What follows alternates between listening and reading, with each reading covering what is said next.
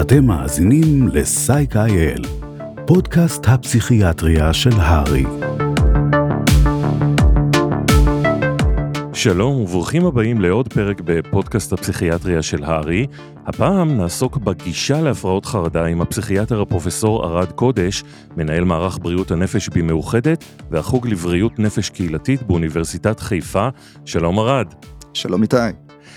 אני חושב אין כמעט מי שלא חווה חרדות בחייו, אם לפני בחינות, הרצאה חשובה או ראיון קבלה. איפה בעצם עובר הגבול בין חרדה טבעית לבין הפרעת חרדה?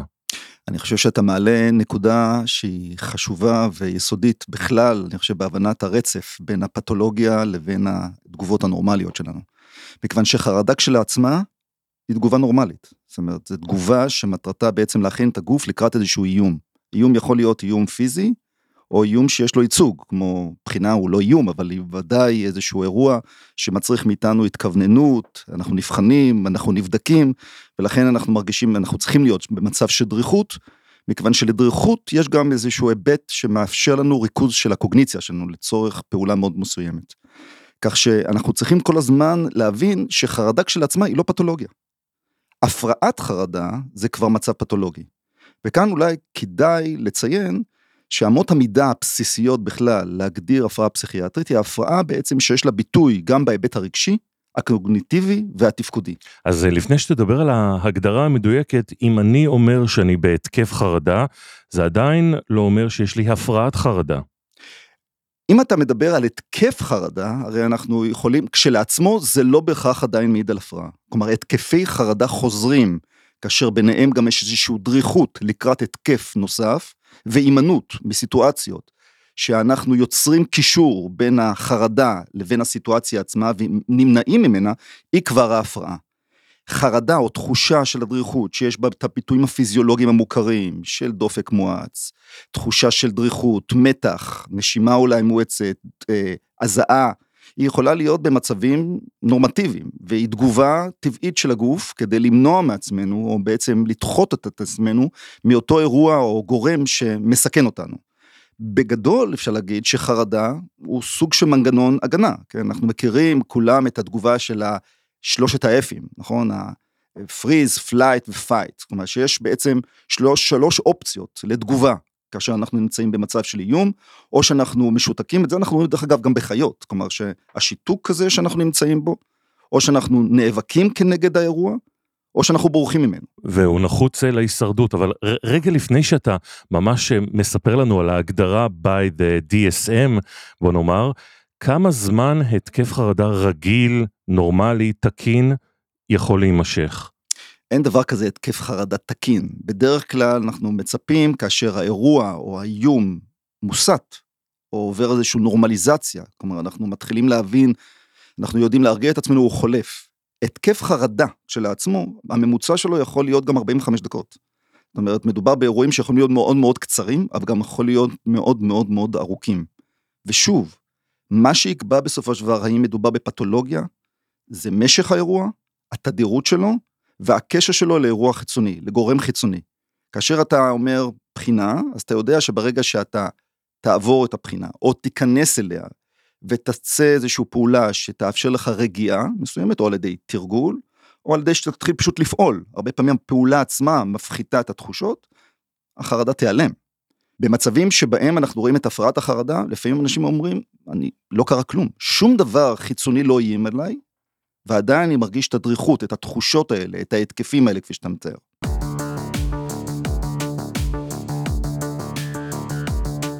מה בעצם ההגדרה לפי הספר של הפרעת חרדה? שאלה מצוינת, רק היא חייבת לפתוח לנו איזשהו קצת, בכלל את הדיון סביב הפרעות חרדה, מכיוון שבתוך הפרק של הפרעות החרדה ב-DSM, אנחנו יכולים למצוא מספר הפרעות. אז אנחנו מדברים על הפרעת החרדה, פאניק דיסורדר, או הפרעת הבעתה, כן?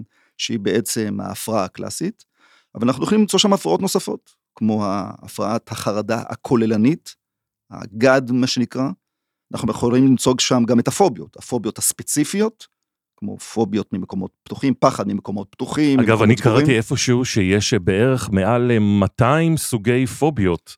זה, לפי דעתי, אין גורם או אין טריגר שאין סביבו אפשרות להתפתחות של פוביה. מפחד לדם נגד... הזרקות לכלבים, לחיות, למקומות פתוחים, למקומות סגורים, פחד ממים, פחד מאש. מדגים. יוניימית. כלומר, כמעט לכל דבר אנחנו יכולים ליצור. זאת אומרת, זה סוג מסוים של איזשהו גירוי ולמידה. זאת אומרת, שהאדם, ישנם דרך אגב פחדים שהם פחדים שאנחנו נולדים איתם. אם ניקח פחד מנחשים לדוגמה, שזה דבר מעניין, כי אנחנו רובנו לא נתקלים בנחשים, ואני חושב שרוב בני אדם מפחדים מנחשים. זאת אומרת, יש פחדים כמאיים שאנחנו בעצם נולדים איתם. איזה סוג של אימפרינטינג, הייתי אומר, גנטי, שיש לו אלמנט הגנתי כמובן. או שהוא תלוי תרבות, למשל אחרי 10 מלטעות היה פחד להיכנס מקרישים, נכון. לים ומקרישים. נכון, כן. נכון, נכון. למרות שרובנו, לפחות בישראל, לא נתקלנו בקרישים. אבל נכון, זה משהו נלמד. אין ספק שפחד... חלק מהפחדים הם תלויי תרבות, או דברים שאנחנו נחשפים אליהם, למרות שלא נתקלנו בגורם הפחד עצמו. וחלקם, כמו שאמרתי, זה מסוג של למידה לאורך ההיסטוריה האנושית, כלומר, הגנטיקה שלנו, במידה מסוימת יש בה רבדים של זיכרון גנטי. זאת אומרת, מטרתה בעצם לאפשר לנו להימנע מדברים שלאורך ההיסטוריה נלמדו כגורמי סיכון.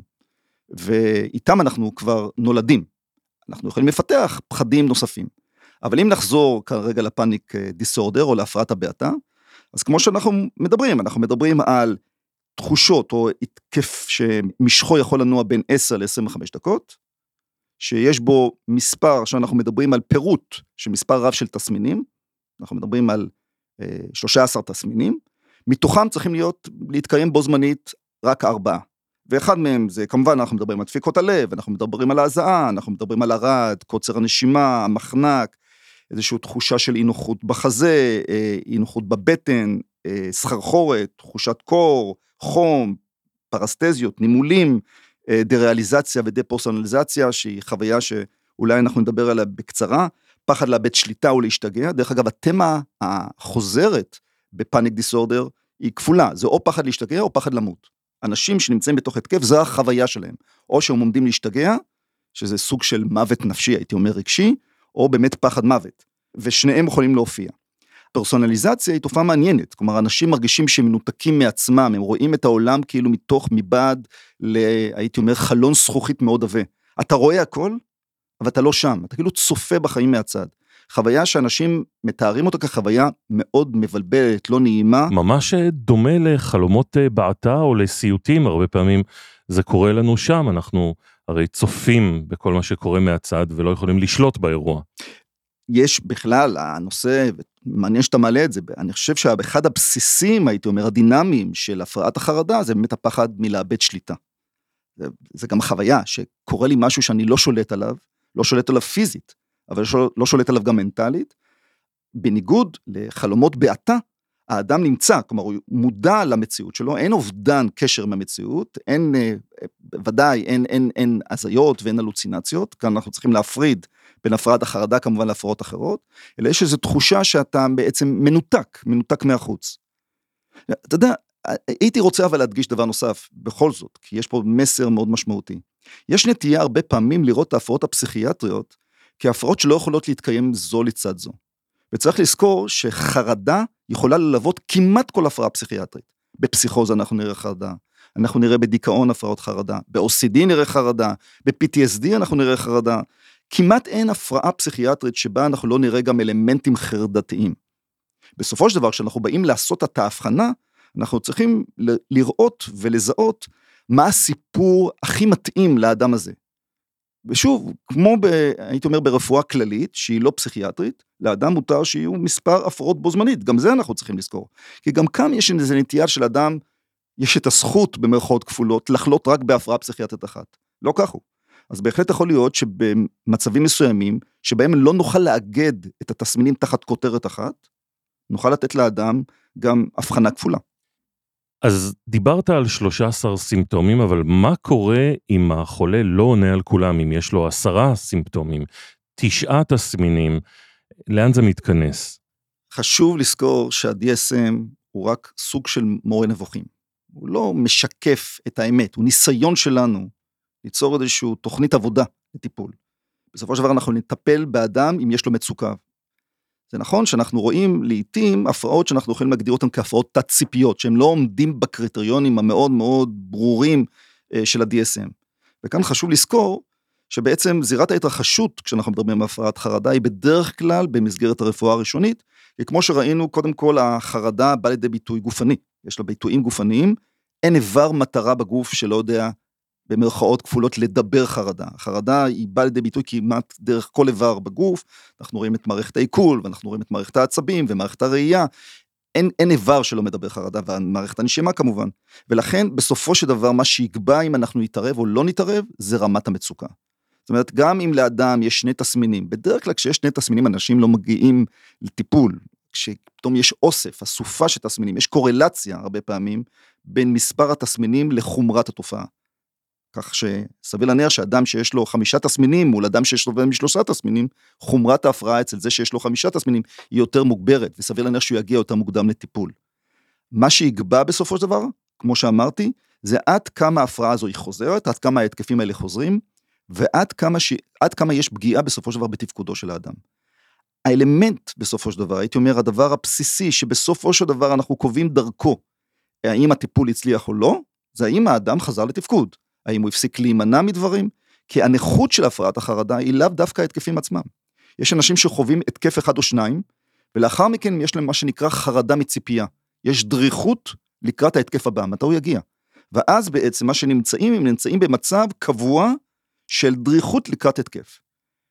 הרבה פעמים הדבר הזה מתלווה גם עם ענויות. זאת אומרת, אם נאמר, היה לי התקף חרדה בזמן נהיגה, אני עושה את הקישור בין הנהיגה לבין הפרעת החרדה או בין ההתקף, ויכול להיות שאני אחליט להימנע מנהיגה. עכשיו, ההימנעויות זה כמו טיפת דיו בכוס מים. הן נוטות להתרחב. עכשיו זה יהיה רק נהיגה, אולי בטווח קצר, אחר כך זה יהיה נהיגה ב-highway, אחר כך זה יהיה אולי דברים נוספים, ולאט לאט במצבים מסוימים אנחנו יכולים לראות אנשים שהתפקוד שלהם הולך ומצטמצם עד למצב שהם כמעט לא מתפקדים לחלוטין, לא יוצאים מהבית כדי לא להיחשף למצב שיכול להתאפס ביניהם כמשהו שקשור לחרדה שלהם. זה ממש אותו כדור שלג שאתם מזכירים בהמון מחלות פסיכיאטריות, משהו שאם אתה לא תופס אותו בזמן ומטפל בו, הוא עלול להתעצם. חד משמעית, הקשר בין זמן הטיפול ובין הפרוגנוזה הוא מאוד ברור בהפרעות פסיכיאטריות, אנחנו רואים את זה בחרדה, אנחנו רואים את זה בדיכאון, אנחנו רואים את זה בפסיכוזות. ככל שנטפל בשלבים מוקדמים יותר, ככה אנחנו נוכל למנוע את אותם אלמנטים, או אותם פגיעה תפקודית, שהיא הנכות בעצם של הפרעת החרדה. יש עלייה בשכיחות של הפרעות חרדה, או בכלל הפרעות פסיכיאטריות בעקבות הקורונה? חד משמעית כן. אני חושב שהקורונה היא דוגמה מצוינת, קרקע בשלה להתפתחות של הפרעות חרדה. בואו נדבר שנייה על הקורונה ומה קרה שם בעצם. אנחנו מדברים על מחלה שבתחילת הדרך, אנחנו לא ידענו עליה דבר. נכון, אנחנו לא ידענו לאן זה מתקדם. הלכו עלינו אימים על כמויות אנשים גדולה שבעצם ימצאו את מותם כתוצאה מהמחלה. לא ידענו לאן זה מתקדם. ועל זה בעצם באה המדינה, בכלל, זה הרשויות השונות, והציבו מגבלות שהם כשלעצמם יצרו מצוקה. הבידוד החברתי, שהוא שם רע מאוד, כן, בניגוד לומר לריחוק חברתי, הבידוד החברתי, חוסר התעסוקה, ההגבלות הקשות שהיו, סביב הדבר הזה וחוסר הוודאות, זה רק אתה צריך, זה טריגר מצוין להתפתחות של הפרעת חרדה, כמובן לאנשים שהם, א', יש להם סיכון או גורמי סיכון אפריורית לפתח התקפי חרדה, זאת אומרת אנשים שכבר סבלו או סובלים מדיכאון או שסובלים מהפרעה נפשית כלשהי, אבל אנחנו ראינו עלייה במספר אנשים, אנחנו רואים את זה דרך צריכת תרופות ההרגעה דרך אגב, שאנחנו נדבר אולי על הטיפול עוד מעט, אבל החלק הזה של החלק ההרגעתי, הצורך להרגיע את עצמך, ראינו עלייה משמעותית בתרופות דרך אגב כאב ותרופות הרגעה. כך שאנחנו יכולים לראות ששתי קבוצות הקצה, של הגילאי הקצה, ילדים וקשישים, הקבוצות הכי פגיעות, שבהם אנחנו רואים את העלייה של שיעורי החרדה, וגם דרך אגב הדיכאון. והייתה התכווננות של מערכת הבריאות לצורך הדבר הזה, מכיוון שראינו מהר מאוד שחייבים לעשות פעולה כדי לאפשר לאנשים לפנות, מבלי שאנחנו נציב ביניהם עבורם איזשהם מגבלות בירוקרטיות להגעה לטיפול, והדבר הזה הוא בהחלט נתן את אותותיו, זאת אומרת אנחנו ראינו שהציבור משתמש בכלים האלה, עצם זה שהציבור ישתמש בכלים, הדבר הזה מעיד על רף החרדה הנמוך בעצם שהיה, כלומר הרבה יותר אנשים סבלו, חווים עדיין תסמינים חרדתיים.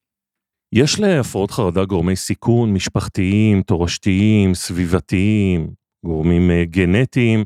האם יכול להיות שאדם א' יהיה עם נטייה יותר גבוהה לתקפי חרדה או בכלל לחרדה, והשני יחשב כאמיץ ולא יפחד משום דבר? אני לא רואה את הקשר בין חרדה לאומץ, דרך אגב. ואני חושב שזה הדבר הזה נורא חשוב, כי הרבה פעמים אנשים, כשהם באים לטיפול, הם מרגישים שהם חלשים. וזה מאוד נותן להם תחושה של מבוכה.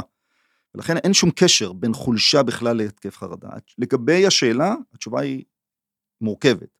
מכיוון שאנחנו, בוא נשים את זה לשולחן ונהיה צנועים. אנחנו לא יודעים את הפתופיזיולוגיה המדויקת של הפרעות, בכלל פסיכיאטריות. אנחנו יודעים שיש להם תשתית גנטית, ביולוגית וסביבתית. אנחנו מדברים היום על בעצם התיאוריה הביו-פסיכו-סוציאלית. ובהיבט הגנטי אנחנו מדברים על אפיגנטיקה, זה שיש לך גנטיקה מתאימה, עדיין לא אומר שתפתח את המחלה, אתה צריך איזה טריגר, איזה אירוע חיצוני. אנחנו רואים הצטברות והתכנסות של הפרעות פסיכיאטריות במשפחה. יש הפרעות פסיכיאטריות שיש להן חדירה גנטית מאוד גבוהה, הפרעות חרדה אנחנו רואים אותן מתכנסים במשפחה, דרך אגב חרדה זה דבר נלמד.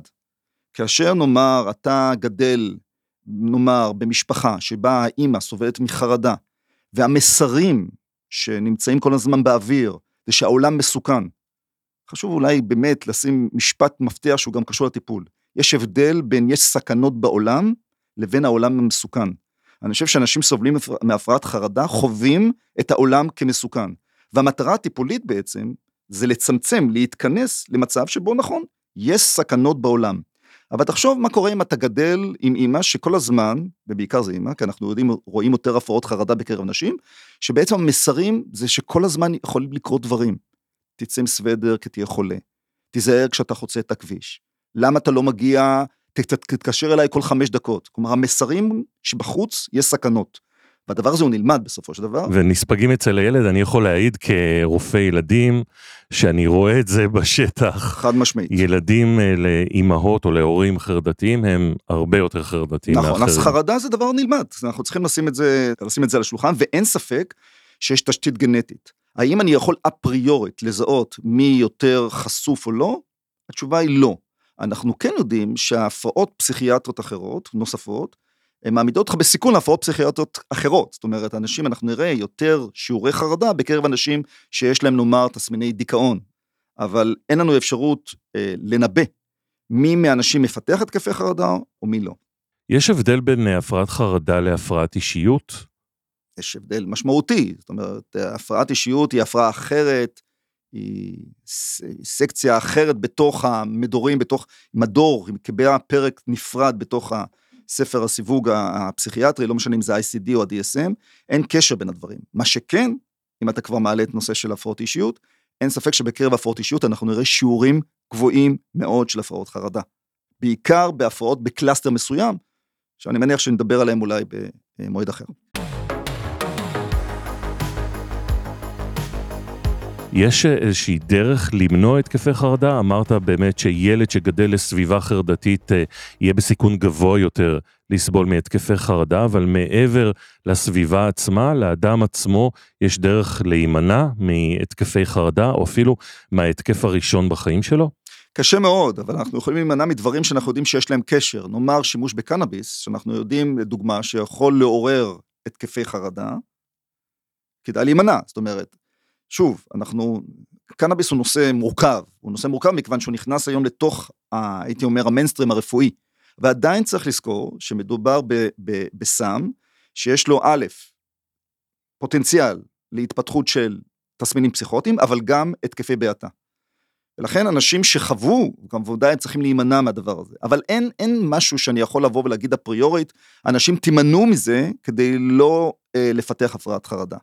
מה שכן חשוב, שבמידה ומתפתחת הפרעת חרדה, כדי למנוע את התפתחות ההפרעה, יש צורך בטיפול מוקדם ככל שניתן. וזה ההבדל.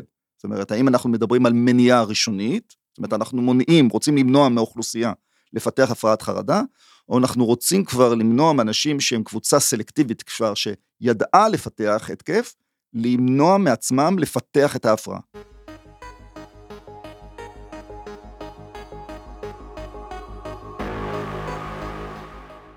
ערד, בואו נדבר קצת על הטיפולים להפרעות חרדה. אנחנו יודעים שתור לפסיכיאטר יכול לקחת חודשים ארוכים גם לפסיכיאטר פרטי. איך רופא בקהילה יכול לטפל בחולה שסובל מהתקף חרדה אם בכלל, וגם עם איזה הסתמנות הוא מגיע לרופא בקהילה? כמו שאמרנו, סבירות גבוהה מאוד שאנשים שסובלים מהפרעות חרדה לא יגיעו לפסיכיאטר, ודאי לא כקו ראשון, הם יגיעו לרופא המשפחה, מכיוון שההסתמנות היא הסתמנות פיזית, פיזיולוגית. כמו שאמרנו, היא מאוד מאוד דרמטית, יש אירוע, דרמה גדולה מאוד, עם פחד וחשש מאוד גדול, אנשים יחשבו קודם כל שיש להם איזושהי בעיה גופנית, ויגיעו לרופא המשפחה. ואין ספק שרופא המשפחה, כאן במובן הזה יש לו אתגר לא פשוט, אנחנו נדבר עוד מעט, מה קורה כאשר בן אדם סובל נאמר ממחלת לב, כלומר, כבר ידע איך לפתח תעוקת חזה, להבדיל בין זה לפני הפרעת חרדה. זאת אומרת שזה בהחלט סוגיה מאוד מורכבת, שנמצאת על שולחנו של הרופא הראשוני. בגדול, כאשר אנחנו רואים אדם שאין לו מחלות רקע, ומגיע עם הסתמנות, כמו שהוא מגיע עם דוקטור, תשמע, אני מרגיש דפיקות לב בזמן האחרון, אני מתעורר באמצע הלילה, וחשוב לזכור שלפעמים התקפי הבעתה מופיעים באמצע הלילה.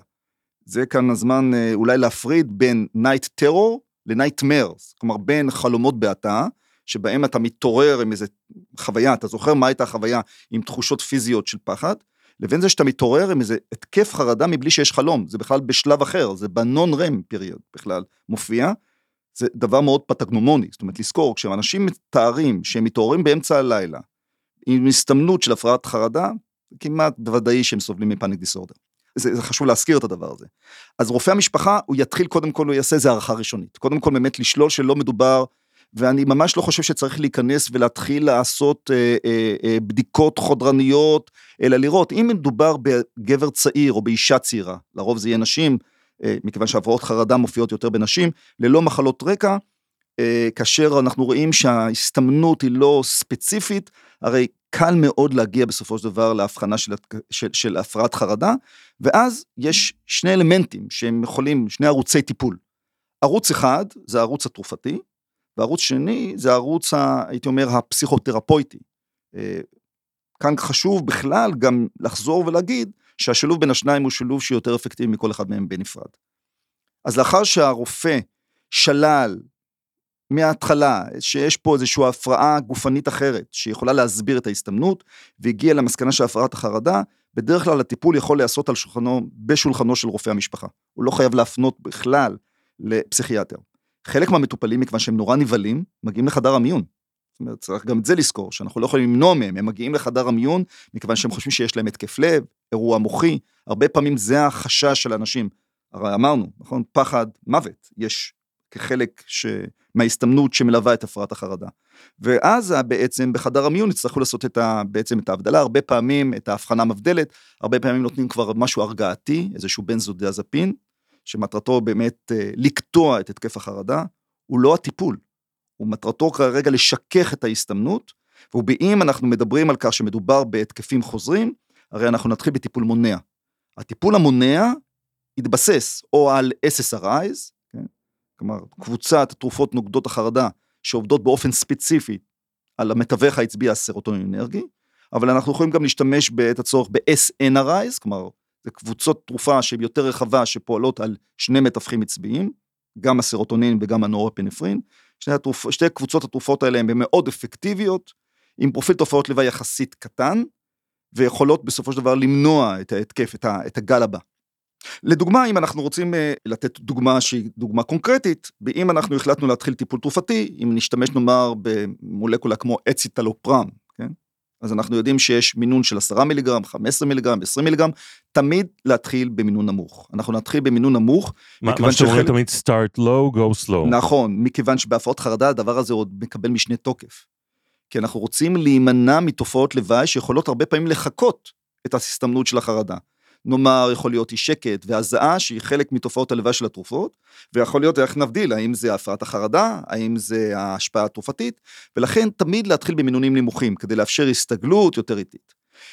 ואז אנחנו מתחילים את הטיפול התרופתי, אפשר בתקופה הראשונה לשלב בנזודיאזפינים, כמו אלפרזולם לדוגמה, יחד עם הציטלופרם, אבל לא לשכוח גם להפסיק. אחד הבעיות ברפואה הראשונית, זה שנוטים לשכוח, להפסיק את התרופות ההרגעה, אחרי שאנחנו יודעים כבר שהתרופה העיקרית שעליה אנחנו מבססים את הטיפול, במקרה הזה ציטלופרם, בעצם כבר תפסה פיקוד, ובעצם מאפשרת מניעה של התקפים הבאים. איך אתה מחליט אם להתחיל בשתי תרופות או באחת, ואיך מסתדר עם המינונים?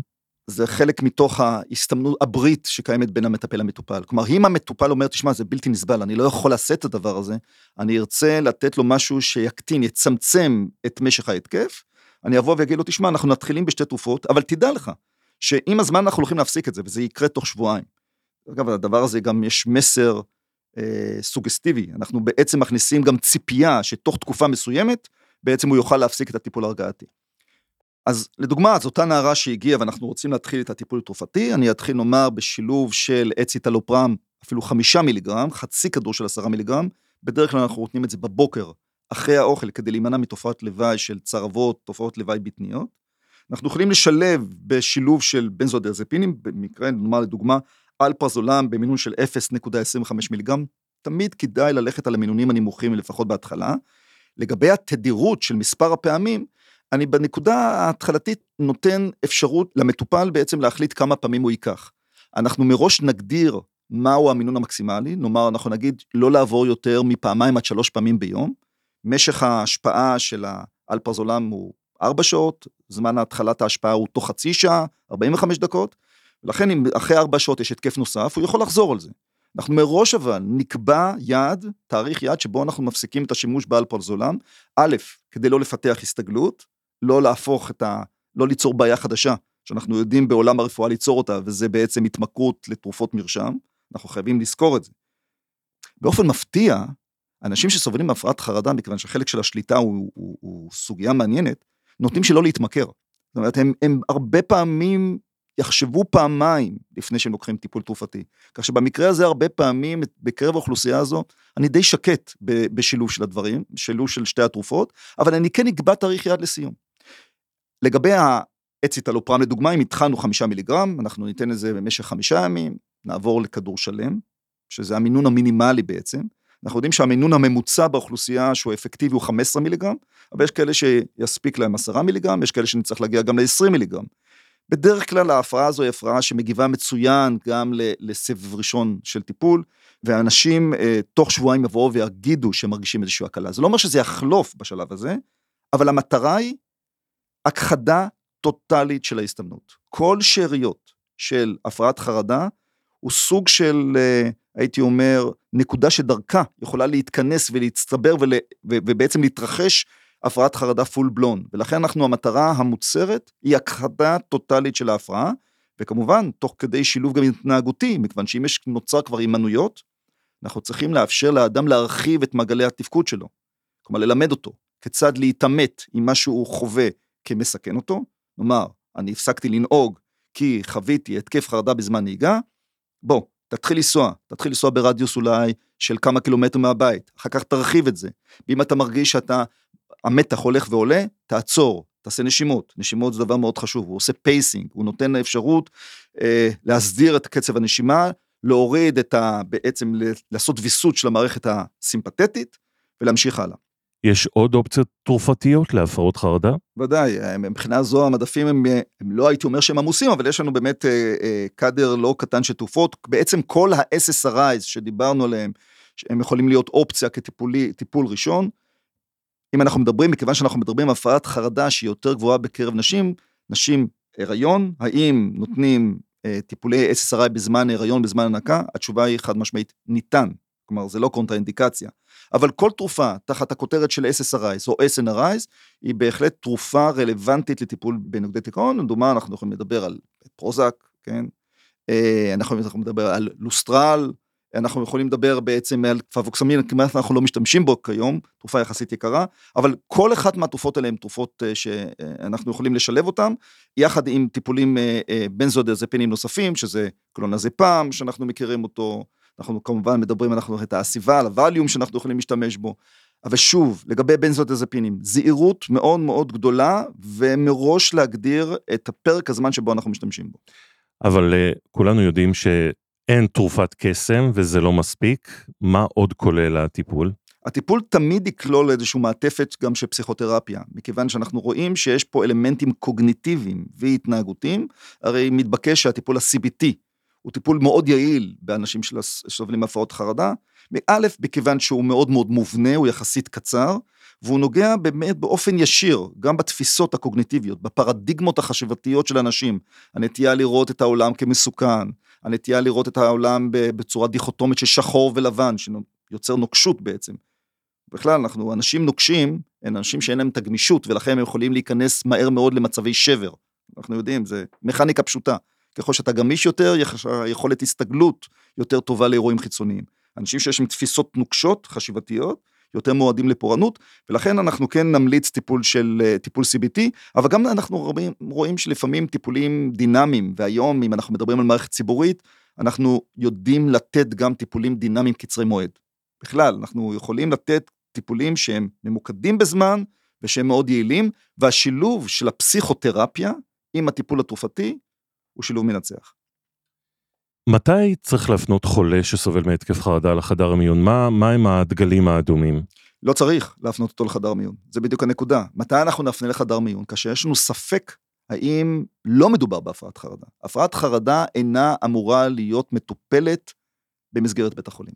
זה הפרעה קהילתית, וחייבת להיות מטופלת בקהילה. כן, אבל גם אתה וגם אני יודעים שוב פעם, כפי שדיברנו מקודם, על התורים המאוד מאוד ארוכים במערכת בריאות הנפש בקהילה, חולה לא יכול לחכות 5 חודשים, לא כל רופאי הקהילה ממש מתמצאים בטיפולים הפסיכיאטריים, אז בכל זאת, בשלב מסוים, צריך להפנות את החולה להערכה פסיכיאטרית, ולפעמים אין מנוס מלהפנות אותו לחדר מיון.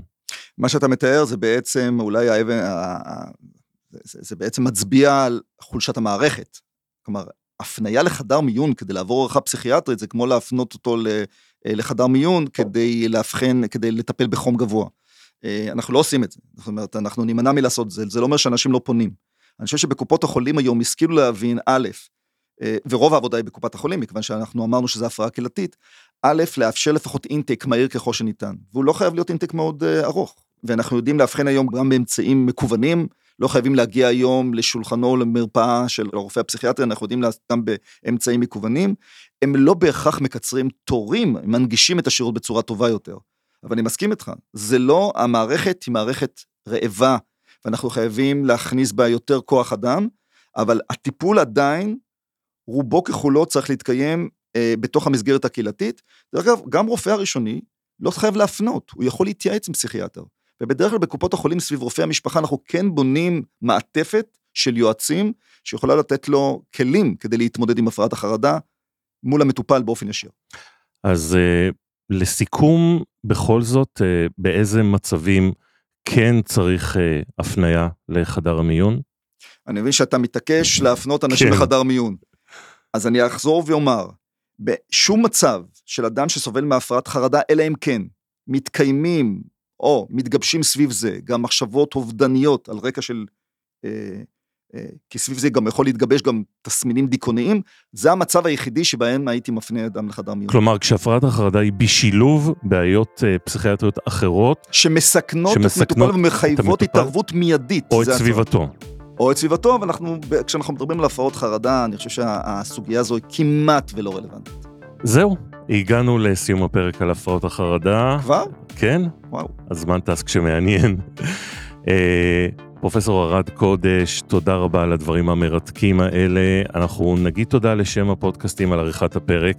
אתם מוזמנים כרגיל לעקוב אחרינו ברשתות החברתיות של הרי לכל העדכונים והחדשות. תודה שהייתם איתנו ונתראה בפרק הבא.